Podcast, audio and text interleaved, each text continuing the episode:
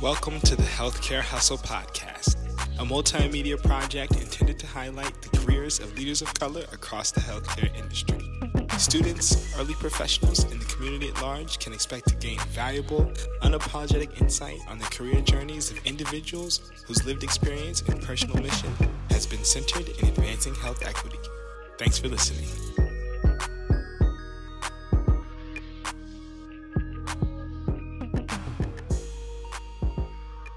Going on, everyone? Welcome to the Healthcare Hustle Podcast. Today, we are joined by Dr. Adia Harvey Wingfield, Professor of Sociology and Vice Dean of Faculty Development and Diversity at Washington University in St. Louis. Adia specializes in research that examines the intersections of race, gender, and class and how they affect social processes at work. Adia is also author of her newest and absolutely fire book entitled Flatlining Race, Work, and Healthcare in the New Economy. Adia, welcome to the show. Thank you for having me. I'm excited to be here. We're super excited to have you, Adia. We're going to start off like we always do. Um, could you just tell us a little bit about your your life story? Tell us about your journey. Okay. Um, well, so I've been at WashU since 2015, uh, but I've been a professor since t- 2004. I grew up in North Carolina in Raleigh. I went to Spelman College. I'm a very proud uh, Spelman alumna. Finished there in 1998, went on to Johns Hopkins University for my sociology PhD.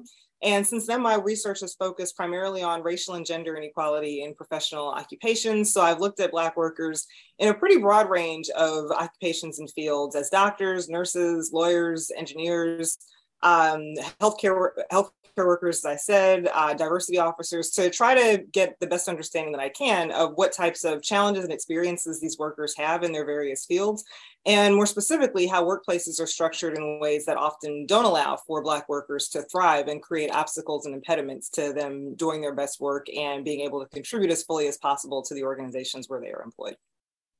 That's fantastic. And I know we're really excited to dive into that throughout this entire episode did you always want to get into sociology? How did you arrive at that uh, junction in your career?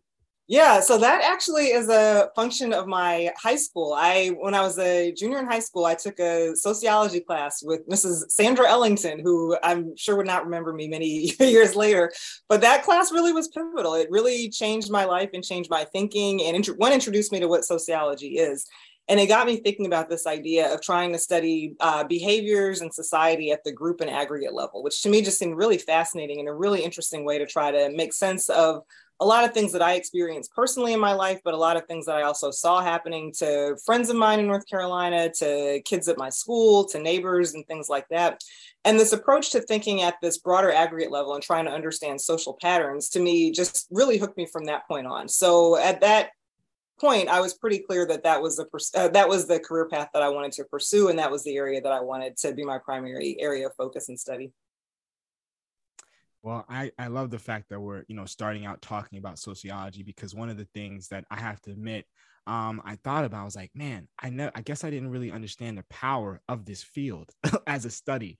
Um, because I think typically, you know, sometimes it sits in a more academic, intangible, not really as operationalizing kind of uh, material space. And I was just like reading flatlining, every HR person should know this stuff. Every administrator should know this stuff. Like, if we don't have a sociological lens in how we're looking at just our workplace in itself, um, we have no idea what's actually going on. So, how is it is it too much to ask for folks to kind of have this lens in your perspective when we're thinking about you know um, corporations big companies you know leaders? How responsible folk should folks be in your eyes to actually kind of having the sociological lens and being able to apply this lens to the issues that they see in their organizations? Yeah that's a great question. I mean I, I have to say i don't know that i expect every person in an organization, even everybody in leadership, to come in with that type of approach or viewpoint, right? I mean, this is it's a viewpoint and perspective that, at least in my case, was honed through years of school and graduate training and uh, methodological and theoretical training as well. But what I will say is that I do think that there is more of an opening door for there to be more connection and conversation between sociologists like myself who are studying these issues and people who are on the ground in practice uh, actually doing doing this work right? And i think it's incumbent on us as sociologists to make sure that we're not just doing research that then we only communicate to each other, right? I mean, that's all that's fine and good, but there's a much bigger world out there and there's a much broader world out there. And it's important for us not just to do our work in a vacuum or in isolation, but to make sure that when we are doing things like flatlining, where I'm trying to understand the healthcare industry and how it's changed and what those implications are for Black workers, the next step to me is to take that work to people who are in healthcare and to say this. Essentially, the gist is that I think that there are real opportunities right now for sociologists who are doing work that focuses on looking um, at industry, but also at other areas to make sure that we're connecting our work with people who could actually perhaps use it and put it into, into practice. And I think that's a real opportunity right now, and probably a bit more realistic than expecting kind of everyone at every stage to understand sociology and how it works and methods and training and things like that. Since there are those of us who do have advanced training in this field, I think it's an important opportunity for us to actually use it in ways that go beyond just doing research. So C-suite boards, uh, chief sociologist or chief, chief sociology officer one day. I don't know. that, will that'll happen. That'll be a thing. That would be um, cool. That would be cool. yeah, I do have a, a, a follow up just to segue more so into your research and your research interest. Um, can you speak number one to the history of, of Black workers' experience, representation in the healthcare system, specifically in the United States? And then, you know, for flatlining, what was it about healthcare that made you say, like, I really want to study the Black worker experience? Yeah, those were great questions as well. So when we look at the history of Black representation in healthcare, uh, it's an interesting picture that I think reflects a lot of how American history has transpired, right? Healthcare has evolved in certain ways to become, uh, it's, it's evolved in certain ways so that depending on the profession that we're looking at, there's a lot of status and influence and pay. I think it's pretty fair to say that uh, in the healthcare hierarchy, doctors are certainly given a lot of uh, status and there's a lot of attention and focus on the position and right so doctors are incredible amazing very important but that's also related to how Black workers underrepresented in medicine, particularly underrepresented as doctors. I actually found out from some previous research that I did that if you look at the early 1900s, and this will be of particular interest to you all, if you look at the early 1900s, the percentage of Black men who were employed as physicians was about 2%. If you look 100 years later at the early 2000s, it's about 2% it's really discouraging and dispiriting when you look at that data that show that over that lengthy time period, and this is a time period where we're including the Civil Rights Act, we're including efforts to try to improve the numbers of Black workers in healthcare and medicine. Those numbers have not really changed. And even today, Black workers constitute only about 5% of those who identify as physicians. So there's a significant uh, underrepresentation in that field.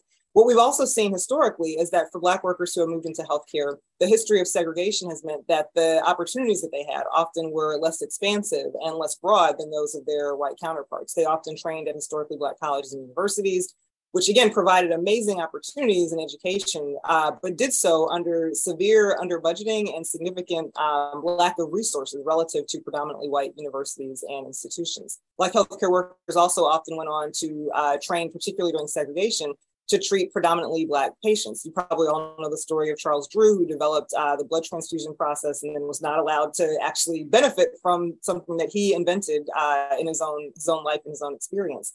So the history of Black workers in medicine is very much intertwined with the history of racial segregation and discrimination in the United States. And I've given doctors as the example, but this is true for nurses, this is true for technicians, this is true across the, the broad spectrum. Um, I think can you remind me? Sorry, the second part of your question. What was it that you know really you know inspired you or caused yes. you to look into the experience, particularly right? Thank you. healthcare. So where I actually started with this project was that I wanted to think a bit more expansive, expansively than I had in some of my previous work uh, about um, work writ large. So my previous projects had been driven by wanting to understand a particular occupation. I had a project on Black men who were nurses, for example, because I wanted to get a sense of how being in both the racial and gender minority in that profession had an impact on those workers. And if they had the same opportunities that some of my colleagues were saying were afforded to men in professions where they were underrepresented. Um, I had another project where I looked at Black men working in more male dominated occupations. So, looking at men who were doctors, but also lawyers, engineers, and financial professionals to get a sense of their work in those contexts. But what I wanted to do with flatlining was not just to focus on an occupation singularly, but to think about work itself and how work has changed in really significant ways over the past, say, 50 years, right? We have, we used to have this model in, in the US where for many people, uh, you go to work for one company and you stay at that company for your career, and that company could provide fairly decent retirement benefits, and you could count on that uh, salary to be enough to raise a family. Now, there's also the caveat that if we're talking about this model, this was a pretty uh, racialized and gendered model that didn't apply to everybody. But this was this picture that we had of work in the United States around the post World War II era we don't work like that anymore, right? Pretty much nobody works for one company for their whole career and expects that company to take care of them in retirement. That's an outmoded model. The way that we work today is a lot different. It's more subject to the reach of private enterprise, the public sector is shrinking. Organizations talk a lot more about wanting more diversity, whether or not they actually put that into practice. It's harder to have access to professional jobs because of the uh, shrinking opportunities for credentialing and training. So, what I wanted to think about was what that meant for Black workers. How were they dealing with all of these shifts in the cultural and economic structure? And healthcare in particular struck me as a really useful way to think about how that was happening because all of those things are present in healthcare. This push towards more privatization, shrinking public resources and what that means for public facilities. This idea that industries in healthcare, particularly again, the uh, physician industry and for nurses, there's more talk around diversity, even if that hasn't actually manifested in changes to the profession. That it's harder to get into these fields and harder to pursue these careers because there's less support for grants or loans or public funding of education. All those things are happening in healthcare at this time. So to me, it really represented an industry where these questions about how work and culture are changing are really present in that industry in a way that offered interesting an interesting landscape for thinking about and trying to understand what that meant for black workers thank you so much Dia. i appreciate that and, and just kind of piggybacking off of what you were speaking to um, over the last I, I wouldn't say the last couple of decades there's been more of a push towards um, the agenda of racial and gender equity and across the board, I think, in, in numerous industries. And I'm just curious, um, and my question is a little twofold. I'm just curious, why do you think that is? Where do you think that came from? Where was the sudden push for that? And just kind of, if you can touch on that as, as far as how you see it. Yeah, sure. So in healthcare, if you look back, that push has actually been underway in some form or other since about the 1970s. And that's when you start to see uh, congressional inquiries. Uh, we had obviously a different government back then that uh, operated under different premises and just worked very differently. But that's when you see more unity across government. And that's where you start to see this federal push for more diversity in the healthcare industry because you start to see these projections looking forward and this recognition that healthcare is actually really in a very dire space, right? In terms of having enough providers for a growing population, particularly an aging population, there's some real concern about what the numbers look like, right? And there's also concern in the healthcare industry, I think, around this time and certainly later, if you fast forward about to the 2000s or so, that as the US population starts to become more racially diverse, that presents a real problem for an industry that is not matching that diversity among its provider population, right? So as we start to see US demographics shifting, we start to see more people of color, we know that having a provider population that doesn't match that can potentially really have impacts for the ability to provide care if the provider population remains disproportionately white and the patient population is starting to become disproportionately or more proportionally uh, people of color. So I think that's been the push and the impetus behind starting to want to see some of those changes, or at least to talk more openly about wanting to see more of those changes present in healthcare, because there is that recognition that those um, those groups aren't matching up and that the shrinking number of people who are moving into the provider role isn't necessarily drawing from the population, the broader population of people. That population is becoming more multiracial, but the provider population isn't isn't matching that. Well said. Thank you so much. Uh, I, I, guess the other part to my question would be uh, across the organizational hierarchy in, in, in healthcare organizations. Um, where do you see the greatest opportunities to, to improve uh, just representation and, and, and employee mobility?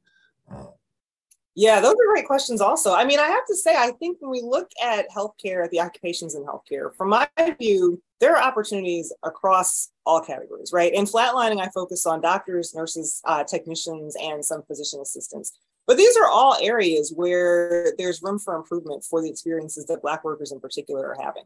I mentioned specifically that when we look at the physician population, there's a gross underrepresentation of Black workers in that field. I mean, to have a population in America where Black people are 13% of the population, but 5% of physicians, to me is unconscionable. That's not like that's not okay. That's not acceptable, right?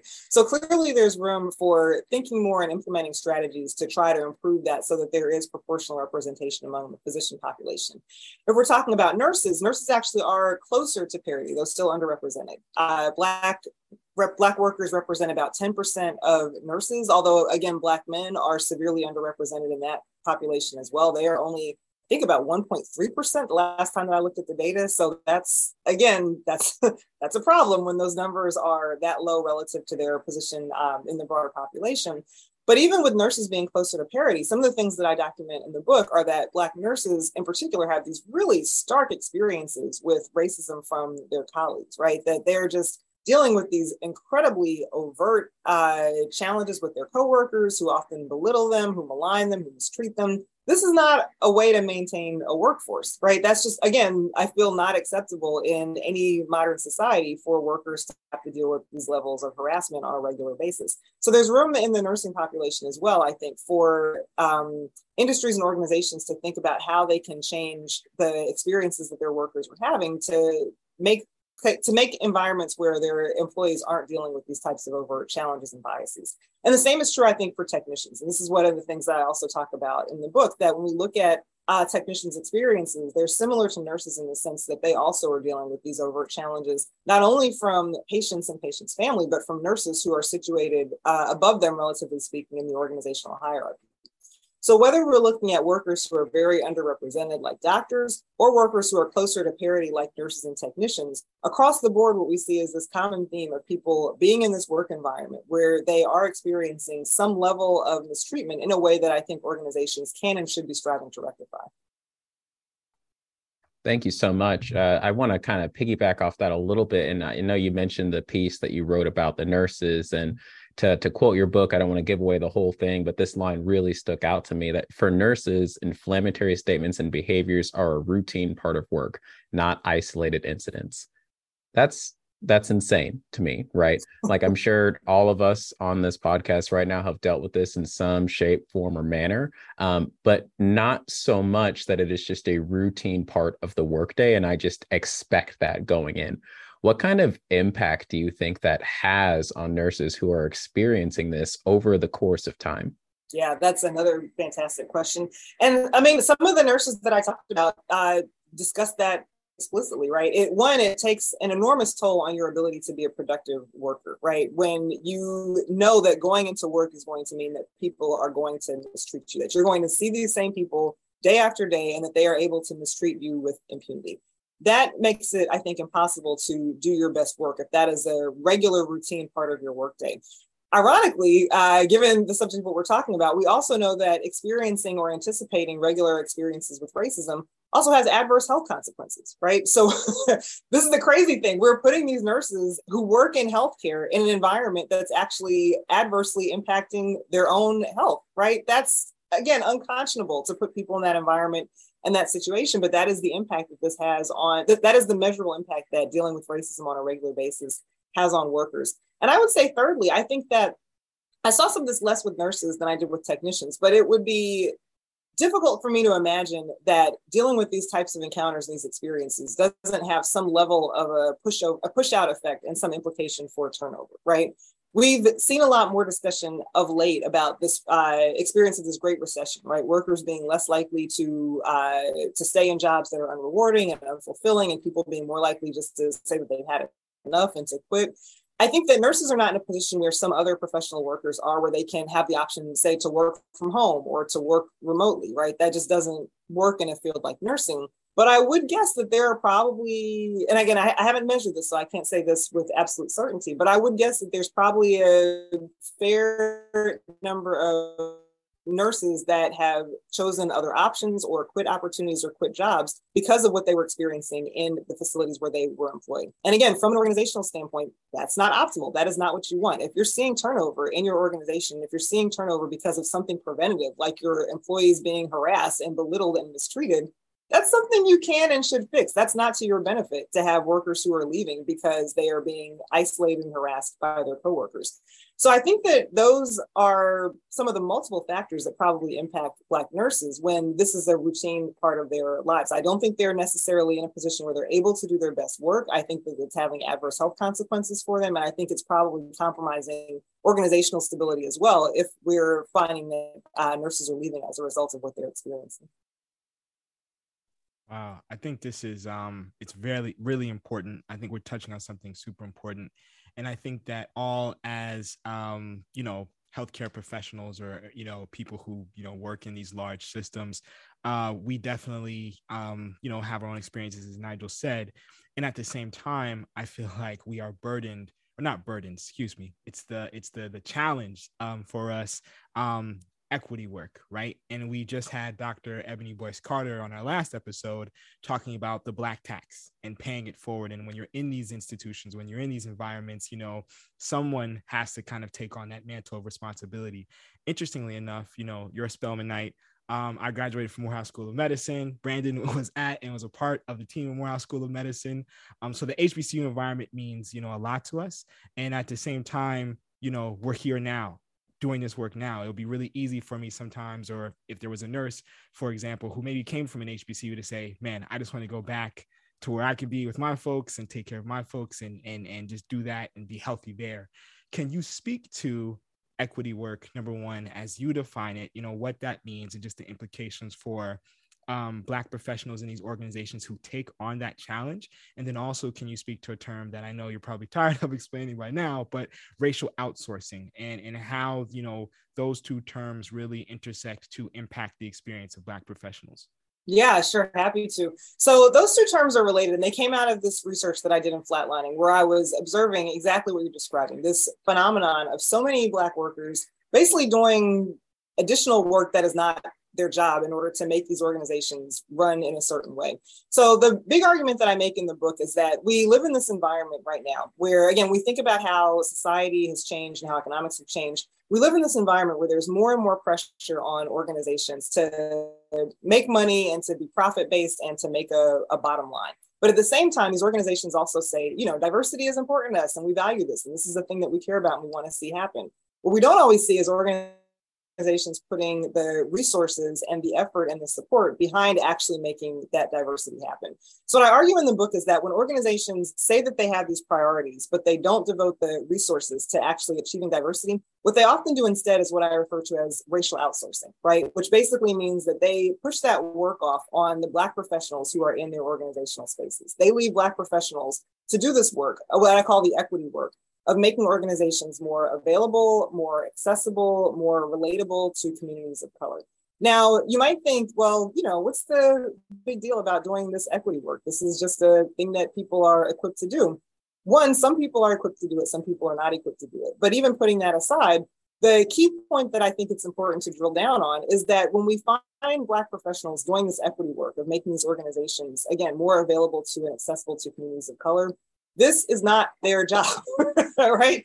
This is not what you're hired to do. If you're a doctor in this facility and you're going out of your way to be the one person who mentors every Black person who's interested in coming into healthcare, if you're trying to make sure that you're going out of your way offset your colleagues' dismissiveness or inattentiveness to patients of color. If you're making sure that you're the person who's kind of translating, whether literally or figuratively, what low income Black patients might be dealing with, that's actual work, right? That's not nothing. That's actual work. That's actual labor. That's time. That's investment. That's effort. You're doing all that on top of the already very heavy work week that doctors are actually hired to do in the first place, right? And what I find is that organizations, in many cases, either explicitly or implicitly accept that or expect that of Black workers that they hire, but it becomes an additional job and it becomes an additional job that's not compensated. It's an additional job not acknowledged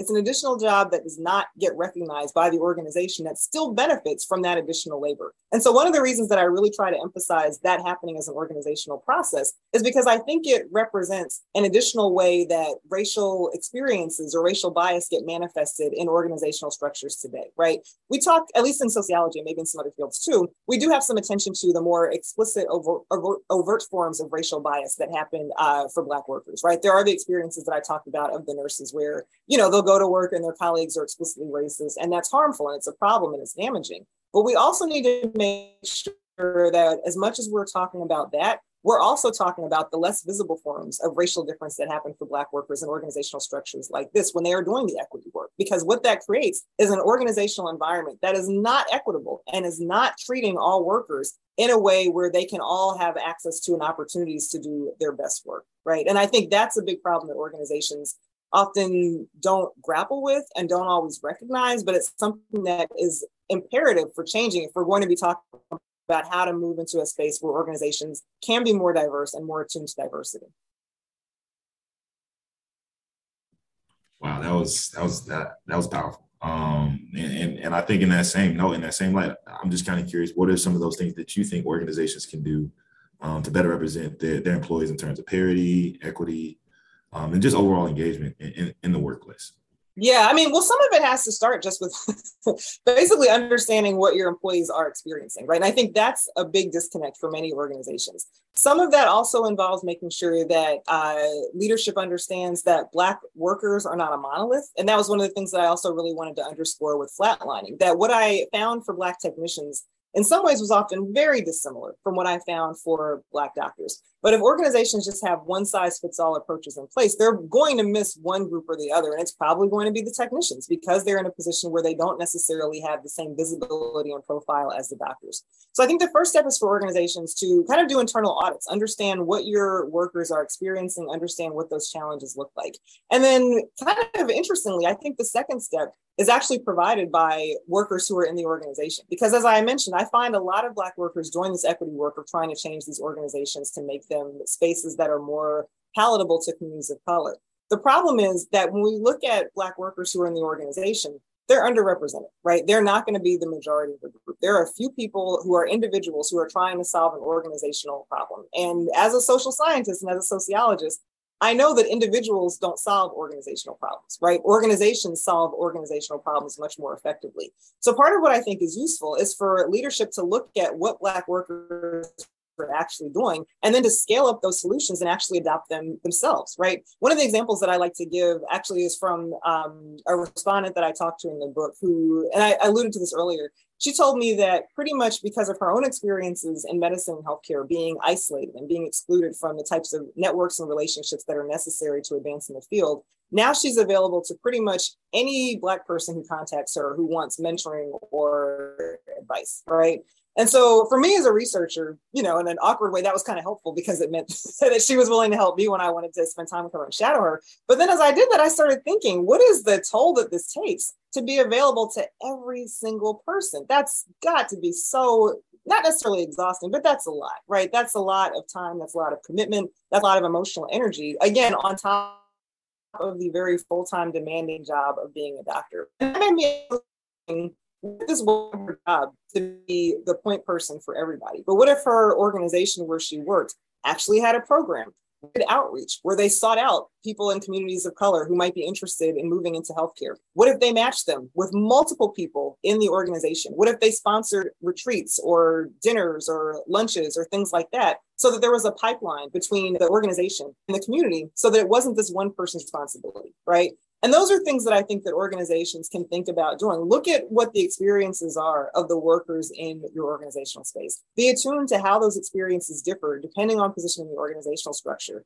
But then look at what Black workers are doing and think about how you can adopt that so that they don't have to, and that you can put your resources and your investment and your multi billion dollar budget if you're a major organization behind this work instead of just making it the responsibility of a random doctor here or there or a technician here or there. Again, aren't hired to do this work and are already doing the jobs that you ostensibly have hired them to do. That's fantastic. And I, I really love those ideas that you shared for what organizations can do. I was wondering though, in your research and your time spending out in these organizations, did you see anywhere that had that was doing any of this successfully? Was there anyone you talked to where they mentioned maybe a positive or something that was going on that was a good thing in relation to these things that we're talking about? I think it's really important to identify the issues and make people aware of it. But as administrators and aspiring administrators coming with solutions or being able to replicate programs is also a huge key to starting to address some of these equity problems in the workplace. Yeah, that's a great question. And people usually ask me that if I can point to success stories or organizations that I would hold as examples of that are doing this right. I will say that based on what I spoke, based on my conversations with respondents, I did not talk to too many people who felt they could point to their organization as a model of getting this work right. But I will say that I think it's important for organizations to recognize that these issues are real and a central part of what it means to have a diverse workforce and to take steps according to that, right? All too often, I think organizations take a different approach, which is to say, we want more diversity and kind of just leave it at that and expect that maybe they'll get some uh, workers of color who will come into the space. Uh, but the space itself doesn't really need to change. And one of the things that I want to underscore with this work is that if you're going to say that you want a racially diverse workforce, that doesn't mean just bringing people into an existing organizational structure. It means rethinking that organizational structure so that it can accommodate the diversity that you say that you want, right? And so, if for Black nurses, we know that a routine part of their work experience is harassment from colleagues, you got to rethink your organizational structure so that that's not a reality for the Black nurses that you bring in. I wish I could say that I spoke with some nurses who said, you know, my organization realizes this and here are the things that they've done to try to make that change. I can't say that. That doesn't mean that there aren't organizations out there that are doing that. Uh, you know, I didn't obviously speak to everyone at every facility in the country, and there may be places that are doing that really well and effectively. I did not hear that from my respondents, but I think that also, again, presents an opportunity for organizations to start thinking through how they can do this work better. You know, it's for me, I kind of want to take a step back in, in history for a second because I think one of the things that I find really interesting about this conversation and just about the topic of work and like you know that literally being a thing. You know when i look back in the 40s and the 50s during different periods of time you know labor was a much more contested thing it seemed like in the american consciousness. Like there was a deep understanding that if you have opportunity employment you have opportunity to a better life. And um and of course it's why all these you know issues come to be.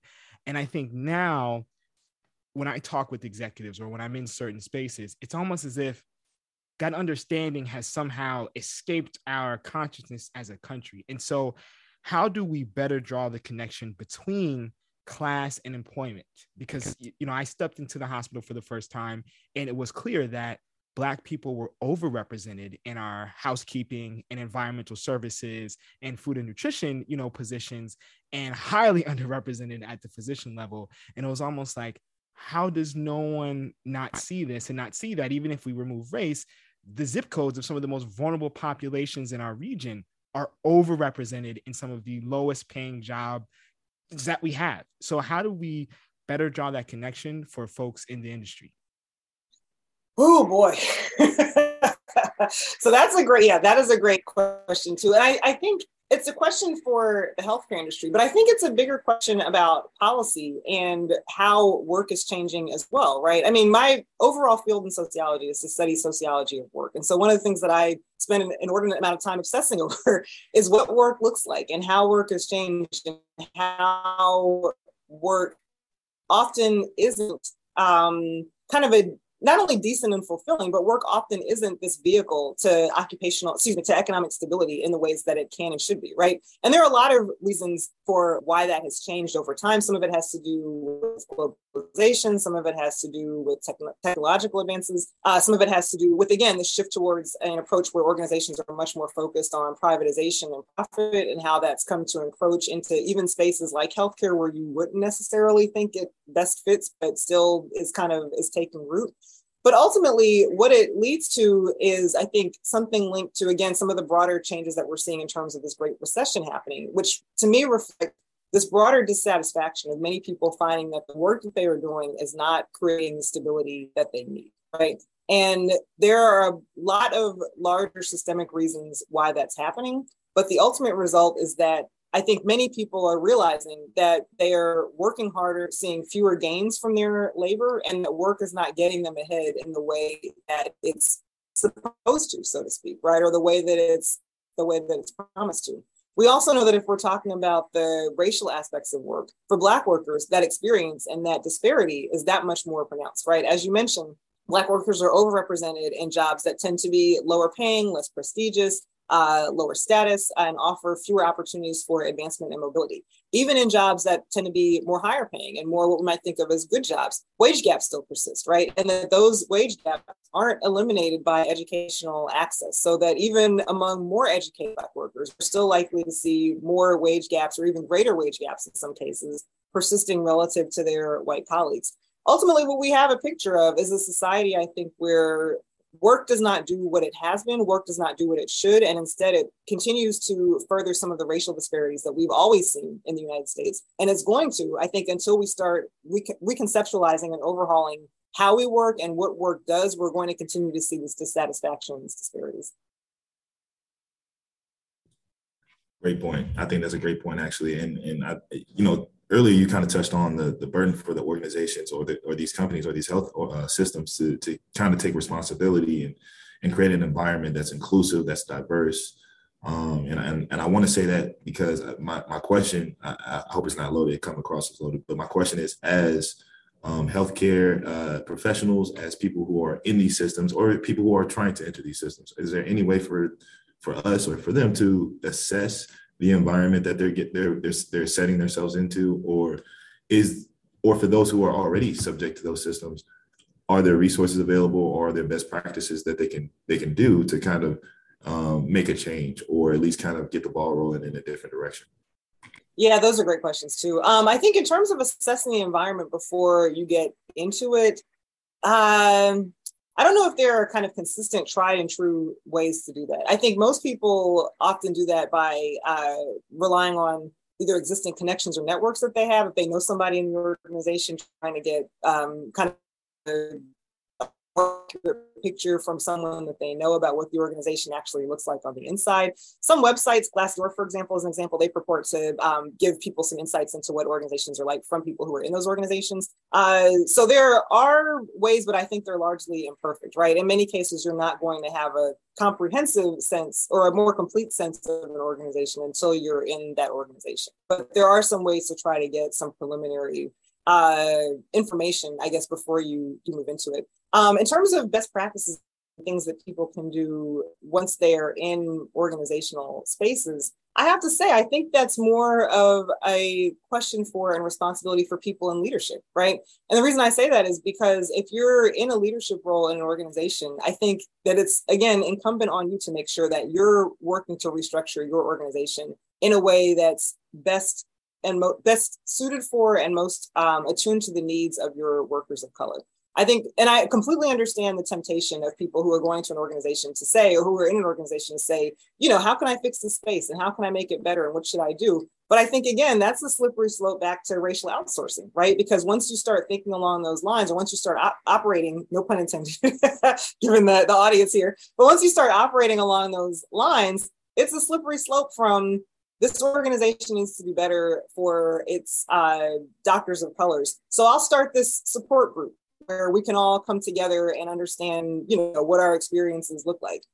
I'm not belittling or downplaying the importance of that type of support, but I'm just saying that again, this is the beginning of how equity work start work starts happening. First, it's the support group. Then the support group uh, is kind of lobbying for changes to happen. Then the support group is lobbying for more opportunities internally those things need to happen, but those things need to happen from the top. It should not be your job as a doctor who's already working a 60, 70, 80 hour week to then add this onto your responsibilities, right? It is the job, in my view, of the administrator who is supposed to be in charge of this facility to make sure that they're saying, how can I make sure that this space is one where the doctors that we have aren't being mistreated, aren't overworking, aren't being subjected to uh, the types of challenges that are present for for Black workers. So I, I don't want to say that to suggest that there aren't things that uh, Black healthcare workers uh, can do to make their spaces better. I just want to caution, you know, that again, I think once that conversation starts happening, it can easily turn into more that becomes again unvalued by and unacknowledged by and uncompensated by the organization where people work. Yeah, I think you brought up some some great points there and the value and importance of partnering with leadership and for leaders to be bought into these changes. But at the same time, as you kind of mentioned with the support groups and earlier, listening to what people actually want and need and not creating a one size fits all approach to correct these issues. With that in mind, I read your article about race blind economic policy, and I would be a little interested in how administrators in these healthcare systems can kind of avoid that same type of thing happening um, as they try to address these equity issues. What are your thoughts around that? Yeah, I mean, so this goes back to some of what I was saying before about how it's incumbent on people in leadership to have a different and new mindset about how they see organizations, right? Excuse me. It's very easy for people in leadership to um, put into place various policies that uh, you know, can seem genuine and can seem good and can seem beneficial and helpful or what have you. But if your policy isn't also thinking, again, I, I want to see more diversity. If I bring in more diversity, then that means that Black doctors are likely to be more aware of structural challenges that are happening in the workplace and to try to change those structural challenges. How can I, as a leader, make sure that I'm doing my part to address those structural challenges so that they don't have to? that necessitates a different way of thinking about your organizational structure, right? Because you're not thinking about it from what I think is an often race blind or colorblind model of here's just a benign mutual organization where doctors do this, nurses do this, technicians do this, uh, everybody's doing their particular part. It means thinking if I have Black doctors in my organization, there are going to be cases where they are mistreated by patients. There are going to be cases where patients say that they don't want to be treated by Black doctors. How do I have a policy in place that acknowledges that reality and deals with that so that Black doctors on the fly aren't having to come up with their, their own solutions, right? And to me, that's the difference between a race blind and a race conscious policy. A race blind policy just says, uh, you know, provide patients with the best care possible and make sure that patients feel uh, cared for and supported and make sure that a certain number of patients get through here at a certain you know at a certain clip and make sure that patients are satisfied with the treatment that they have. A race conscious policy says listen if we're going to have black doctors in here working with populations that are broad and diffuse and so forth. That race blind policy doesn't work because it doesn't protect black doctors who will find will not may will find themselves in situations where inevitably a patient says, I don't trust you. I don't want you to treat me. I don't want a black doctor. Find me somebody who's a white doctor who can make sure that I get better treatment, right? A race conscious policy acknowledges that's going to happen and then take steps to think about what that means for how the organization can acknowledge that reality and respond to it. And I think that, again, given how many organizations and industries and fields now say that diversity is important to them, saying that means dealing with that race conscious reality, right? If this is the organization that you want to have, if you want to have a diverse space, if you want to have a space where you're attracting doctors, nurses, technicians, uh, physician assistants of color, think about what that actually means and then act accordingly. And that is going to mean confronting some hard truths about what racism looks like in the US today. But that also means that doing so allows you to be better positioned to acknowledge and anticipate what Black workers are going to be dealing with in your space. Wow. Um, that was policy acknowledging reality. So simple, yet so powerful. um, it's just that is a that is one that I am definitely going to um take away. Um, so I do want to, you know, call attention that we are um, close to time, and I think that you know we spoke about a lot of good things. I think that this is this episode is a is a package for all of the entering um, individuals and, and up and coming individuals, but also the seasoned executives. I I, I want to send this to my boss and a few other a uh, few other folks because I think that this just needs to be listened to. And Brandon, I think you asked a really you know good question that made me start thinking. Well, what is just best practice for us to protect ourselves number one um, but then make sure that we are maximizing and getting you know the most opportunities um, out of our positions in these these environments as we can. And so i think while there's no established like actual academic best practice, the first thing I would say is probably check out flatlining, purchase it, um, and make sure you study it and and that you you're, you're equipped with this knowledge. And then of course, uh, listen to the Healthcare Hustle podcast. But um, in in the in the um ending of the show, I want to transition to my man Nigel to see if we have any rapid um fire questions. We do, in fact. Uh, so these you're going to get three rapid fire questions. Uh, they're going to be a little off kilter. It's going to be a little lighter than it has been for the rest of the show. You ready to go? I think so. All right. First one. What's your favorite Stephen King book? I see you've got quite a bit behind you there. I do. I've got my my collection. I will say, The Shining is the only book that's ever scared me that is that is my number one. The hedges, the wasps, and of course the dead lady in the bathtub completely freaked me out the first time that I read it, and honestly still does even when I when I read it. That's that's my number one. Respect, respect. North Carolina, or sorry, Carolina style or St. Louis style barbecue. Oh, I'm gonna I'm gonna betray my roots here. I'm gonna say St. Louis style. Oh, uh, I know that's that's controversial. I probably can't go home again. probably not. Sorry to ruin your holidays for you. Last one for you. If you weren't a sociologist, what would you do for a living? Oh boy. Ah. Well, practically speaking, what else am I qualified to do? Not much else. Um, but yeah, if I actually the career path that I was thinking about before sociology and higher education, I actually wanted to go into counseling. I wanted to be a, therapist. So if I hadn't found uh, Mrs. Ellington back in high school, then that probably would have been the career path that I would have picked. Changing lives in an entirely different way, but just as yeah. valuable. Well, thank you so much for spending some time with us. Uh, where can people find you? Where can people buy your book? Um, and what's the best way for people to reach out if they're interested in learning about you and your research? Yeah, great question. So the book is available uh, through all uh, booksellers. You can get it through the press, which is University of California, but it's also available through major retailers or independent booksellers will order it for you. So uh, if you have a local independent bookstore to support, they will definitely order the book for you, which is always great. Um, I'm available on Twitter and Facebook. So you can find me at AH Wingfield uh, on Twitter. Um, or sorry, that's not correct. DH Wingfield on Twitter. And I'm now showing that I'm not there, not on Twitter very much, but uh, I'm like the DH Wingfield on Twitter, Adia Wingfield at Facebook. Um, and so I think those are probably the ways to, to find me if people are interested in learning more about this. And I do try to post some of the things that I write for mainstream outlets on both of my social media pages. I write sometimes for Harvard Business Review, for Slate occasionally. Um, I've written for The Atlantic before as well. So I try to put stuff like that on my social media pages in case people are interested in learning more about these issues without having to dig through kind of jargony, peer reviewed journal articles and things like that. Dia, so thank you so much for having us. Or, excuse me. Thank you. This is Wrong way to say that. Apologize, Nigel. You messed me up because you came off mute, so I thought you were gonna close it off. Go ahead and close uh, it. This is my bad. My bad. It's all good. Dia, thank you so much for joining us today. We really enjoyed this conversation. I think this is going to be fantastic for aspiring executives, coming up researchers, and current executives, as Winston hinted at. So thank you so much for spending some time with us. We loved the conversation. Thank you. This was so fun. I really appreciate you inviting me. Well, that's it for the episode, and we want to thank you for listening to the Healthcare Hustle Podcast. Make sure to check us out each month on Spotify and Apple Podcasts and stay up to date with the Healthcare Hustle fam by following our page on LinkedIn. The marathon continues, so keep on hustling.